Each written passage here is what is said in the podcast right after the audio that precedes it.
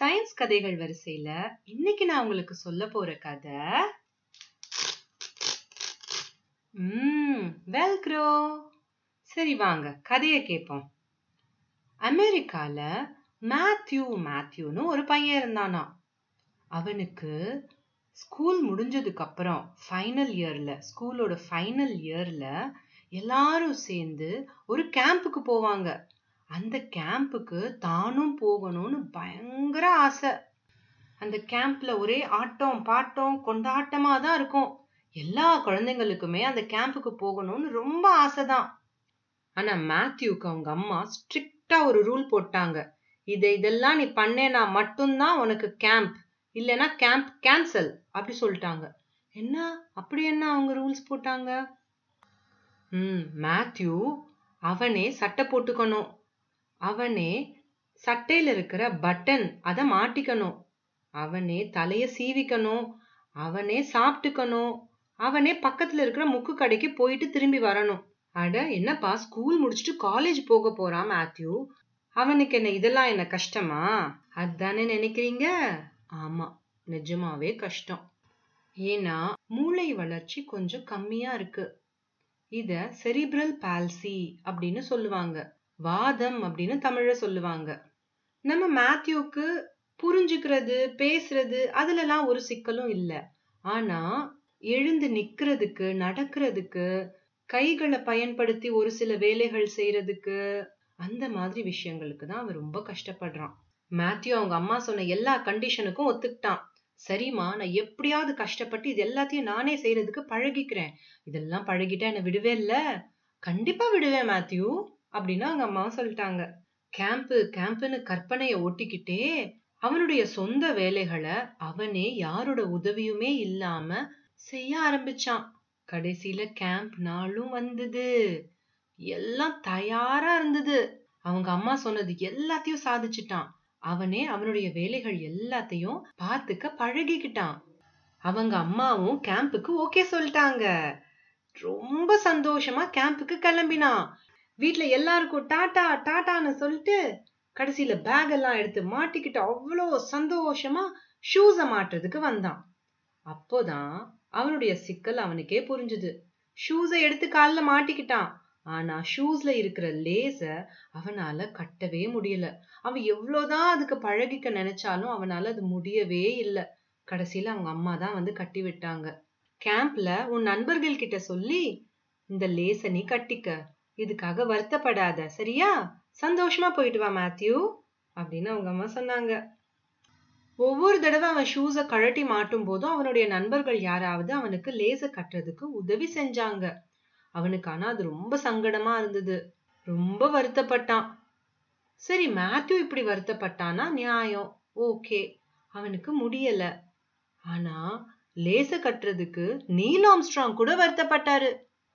ஆமா அவ்வளோ பெரிய ஸ்பேஸ் சூட் போட்டுக்கிட்டு அவ்வளோ கனமான குண்டு குண்டு க்ளோவ்ஸை மாட்டிக்கிட்டு அவ்வளோ குண்டு குண்டு பூட்ஸை மாட்டிக்கிட்டு அந்த பூட்ஸ்ல இருக்கிற லேஸை கட்டணும்னா?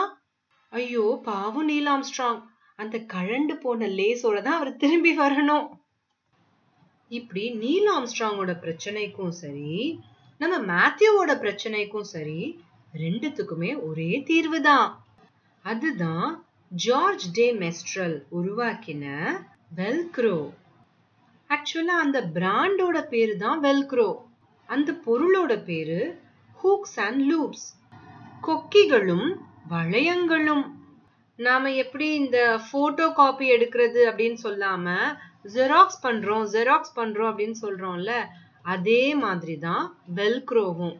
ஹூக்ஸ் அண்ட் லூப்ஸ் அப்படின்னு யாருமே சொல்லாம வெல்க்ரோ வெல்க்ரோ அப்படின்னே சொல்ல ஆரம்பிச்சிட்டாங்க. சரி அதெல்லாம் இருக்கட்டும். அவரு எப்படி இதை கண்டுபிடிச்சாருன்ற சுவாரஸ்யமான கதை சொல்றேன் கேளுங்க. சுவிட்சர்லாண்ட்ல ஆல்ப்ஸ் மலை அடிவாரத்துல ஒரு அழகான கிராமம். அங்கதான் இந்த ஜார்ஜ் டே பிறந்தாராம். சின்ன வயசுல இருந்தே அவருக்கு அறிவியல் மேல பயங்கர ஆர்வம். எல்லாத்தையும் செஞ்சு பார்க்கணும்னு துடிப்பாரு. ஏதாவது ஒன்று செய்ய முடியல அப்படின்னா அவ்வளோ சீக்கிரமாலாம் விட்டுற மாட்டாரு. ஒரு தடவை இப்படிதான். சின்ன வயசுல ஒரு பன்னிரெண்டு வயசு இருக்கும் அவருக்கு. அப்போ விளையாடுறதுக்கு ஒரு ஏரோப்ளேன் பொம்மை வேணும்னு ஆசைப்பட்டாரு. ஒரு ஏரோப்ளேன் பொம்மைய நம்மளே செஞ்சா என்ன? அப்படின்னு அவரே ஒரு ஏரோப்ளேன் பொம்மை செஞ்சாராம். அதை பார்த்து ரொம்ப சந்தோஷப்பட்ட அவங்க அப்பா ஜார்ஜ் டே மெஸ்ட்ரலுக்கு அந்த பொம்மைக்கான பேட்டன்ட் கூட வாங்கி கொடுத்தாராம்.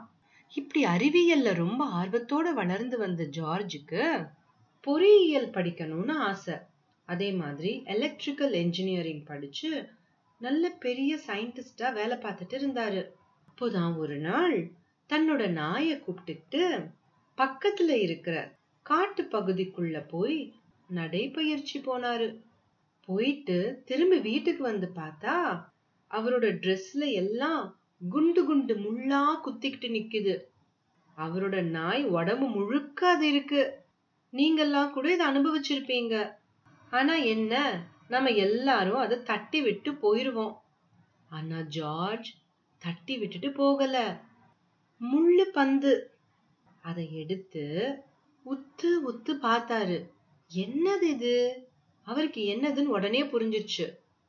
இந்த முள்ளு முள்ளா இருக்கிறதுக்குள்ள அந்த செடியினுடைய விதை இருக்குது. விதைகளை வேற வேற இடத்துக்கு பரப்புறதுக்கு இந்த செடிகள் கையாளுற ஒரு உக்தி இது. ஜார்ஜுக்கு இது ஏன் நம்ம ட்ரெஸ்ல இப்படி ஒட்டிக்கிட்டு நம்ம கூட வருதுன்றது புரிஞ்சிருச்சு. ஆனா எப்படி இது ஒட்டுது? அந்த கேள்வி வந்தது. உடனே அந்த முள்ளு பந்தை எடுத்துக்கிட்டு தங்கிட்ட இருந்த மைக்ரோஸ்கோப்பு கடியில கொண்டு வச்சாரு. மைக்ரோஸ்கோப் வழியா இந்த குண்டு முள்ள பார்க்கும்போது வெறும் முள்ளு முள்ளா இல்ல. கொக்கிகளா இருந்தது. ஓஹோ இந்த கொக்கிகள் தான் நம்ம துணிலலாம் வந்து மாட்டிக்கிடுதா? அதனாலதான் இத பிடிச்சு இழுக்கிறதுக்கும் இவ்ளோ பெரிய பாடா இருக்குதா? அப்படின்னு அவருக்கு புரிஞ்சுது. உடனே அவருக்கு இன்னொரு யோசனை தோணுச்சு.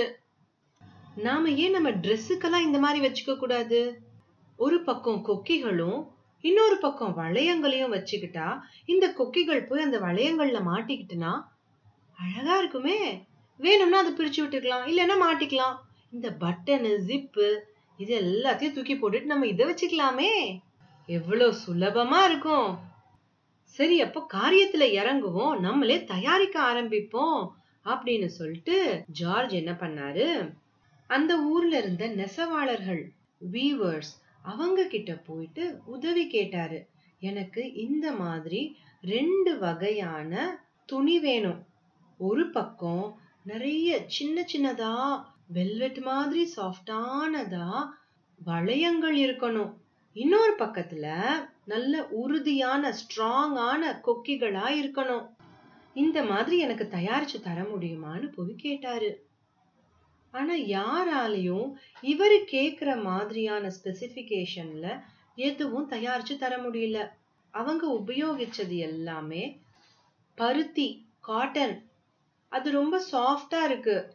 இவர் கேக்குற மாதிரி உறுதியா இருக்கக்கூடிய கொக்கி இல்ல. இவரும் வருஷக்கணக்கா ஊர் ஊரா எல்லார்கிட்டயும் போய் எனக்கு இந்த மாதிரி உறுதியான கொக்கி வேணும். நீங்க செஞ்சு தர முடியுமா? அப்படின்னு நிறைய நாடுகளுக்கெல்லாம் போய் கேட்டாரு. அப்படிதான் ஒரு தடவை பிரான்சுக்கு போயிட்டு இத மாதிரி ஒரு நெசவாளர்கிட்ட போய் எனக்கு இந்த மாதிரி ரொம்ப உறுதியான ஸ்ட்ராங்கான கொக்கி வேணும். உங்களால அத மாதிரி செஞ்சு தர முடியுமா? அப்படின்னு கேட்டதுக்கு இந்த மாதிரி உங்களுக்கு ஓகேவான்னு பாருங்க. அப்படின்னு ஒரு வகையான சிந்தட்டிக் நூலை எடுத்து காமிச்சாரு அந்த நெசவாளர். ஆஹா இது அருமையா இருக்கே. இது என்னது? அப்படின்னு கேட்டாரு ஜார்ஜ். நைலானையும் பருத்தியும் சேர்த்தா இந்த மாதிரி உறுதியான நூல் கிடைக்கும். ஜார்ஜுக்கு ரொம்ப சந்தோஷமா இருந்தது. வருஷக்கணக்கா தான் தேடிட்டு இருந்த விஷயம் கிடைச்சிருச்சுன்னு ரொம்ப சந்தோஷப்பட்டாரு. அந்த நெசவாளர் இவர் கேட்ட மாதிரியே நூல்களை கொடுத்தாரு. அந்த நூலை வச்சு இவர் கைனால தனக்கு தேவைப்படுற கொக்கிகளை செஞ்சாரு. கொக்கிகள் இருக்கிற பட்டையையும் வளையங்கள் இருக்கிற பட்டையையும் சேர்த்து பார்த்தாரு. கொக்கிகள் போய் அந்த வளையங்களுக்குள்ள நல்லா மாட்டிக்கிட்டு ரெண்டும் நல்லா ஒட்டிக்கிட்டு கைய வச்சு ரெண்டு பட்டைகளையும் அழுத்தி விலக்கி இழுத்தோம்னா ரெண்டும் பிரிஞ்சு வந்துருச்சு. மறுபடி மூடிக்கிட்டா ரெண்டும் ஒட்டிக்கிட்டு. ஆகா அருமையா இருக்கே. ஜார்ஜுக்கு ரொம்ப சந்தோஷமா இருந்தது. இது நல்ல அருமையா ஒட்டணும் அப்படின்னா எத்தனை கொக்கிகள் இருக்கணும்? ஒரு இன்ச் ஸ்கொயருக்கு. எத்தனை வளையங்கள் இருக்கணும்? இந்த கொக்கிகள் எல்லாம் இந்த வளையங்களுக்குள்ள வந்து மாட்டிக்கிறதுக்கு? இந்த மாதிரி ஆராய்ச்சிகள் எல்லாம் பண்ணி அதை இன்னும் நல்லா இம்ப்ரூவ் பண்ணாரு ஜார்ஜ். ஆனாலும் மாஸ் ப்ரொடக்ஷன் நிறைய உற்பத்தி பண்ணணும்ல? அதை மாதிரி செய்யறதுக்கு இன்னும் பிரச்சனைகள் இருந்தது. கடன் வாங்கி பெரிய பெரிய மெஷின்ஸ் எல்லாம் அவரே உருவாக்கினாரு. வெல்க்ரோ அப்படின்னு ஒரு கம்பெனி ஆரம்பிச்சாரு. வெல்க்ரோன்றது ஒரு பிரெஞ்சு வார்த்தையாம்.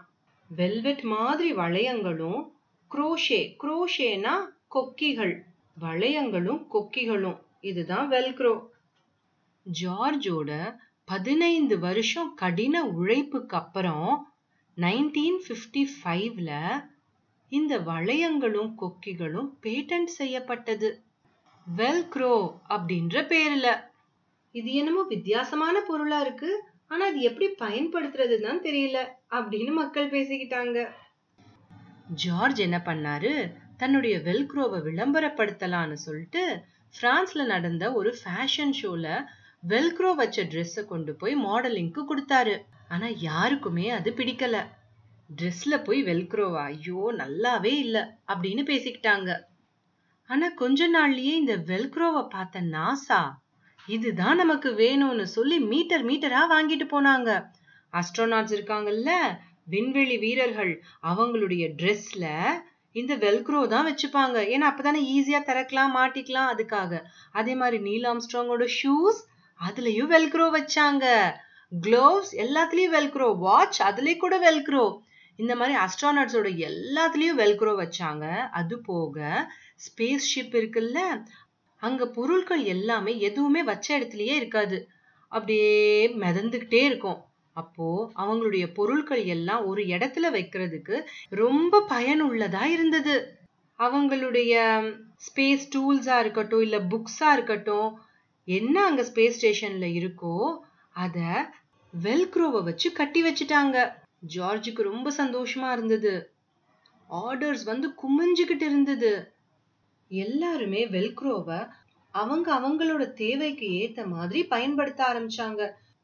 நம்ம மேத்யூக்கு இப்போ ஷூஸோட லேஸை கட்ட வேண்டிய அவசியமே இல்லை. ஏன்னா அவன்கிட்ட இப்போ இருக்கிறது வெல்க்ரோ ஷூஸ் நம்ம நினைச்சு கூட பார்க்க முடியாத மாதிரி ரொம்ப கிரியேட்டிவா மக்கள் இப்போ வெல்க்ரோவை பயன்படுத்துறாங்க. நைன்டீன் செவன்டில முத முதல்ல ஒரு ஆர்டிபிஷியல் ஹார்ட் செயற்கை இருதயம் செஞ்சாங்க. அதுல கூட வெல்க்ரோ பயன்படுத்தினாங்க. இப்போலாம் மெட்டல் வெல்க்ரோ வந்துடுச்சு. அதுக்கு பேரு மெட்டாக்ளீட் அப்படின்னு சொல்றாங்க. அது ரொம்ப பயங்கர ஸ்ட்ராங் ஆனதுன்னு சொல்றாங்க. ஒரு பாலத்தை கூட உங்களால ஒட்ட வைக்க முடியுமா அதை வச்சு? இயற்கை ரொம்ப விசித்திரமானது. அன்னைக்கு மட்டும் ஜார்ஜ் டே மெஸ்ட்ரல் எல்லாரையும் மாதிரி அந்த குண்டு முள்ள தட்டி விட்டுட்டு போயிருந்தாரு அப்படின்னா இன்னைக்கு நமக்கு வெல்க்ரோன்னு ஒன்னே இல்லையே. சரி இதை செய்ய முடியாது அப்படின்னு சொல்லியும் அவர் போடல. பதினஞ்சு வருஷம் கடினமா உழைச்சு அதை செய்ய முடியும் அப்படின்னு காமிச்சாரு. நமக்கு இருக்கிற பிரச்சனைகளுக்கான தீர்வுகள் எல்லாமே இயற்கை தனக்குள்ள வச்சிருக்கு. நாம தான் அதை பார்க்கணும். சரி இன்னொரு ஒரு அருமையான கதையோட அடுத்த வாரம் உங்களை சந்திக்கிறேன். வணக்கம்.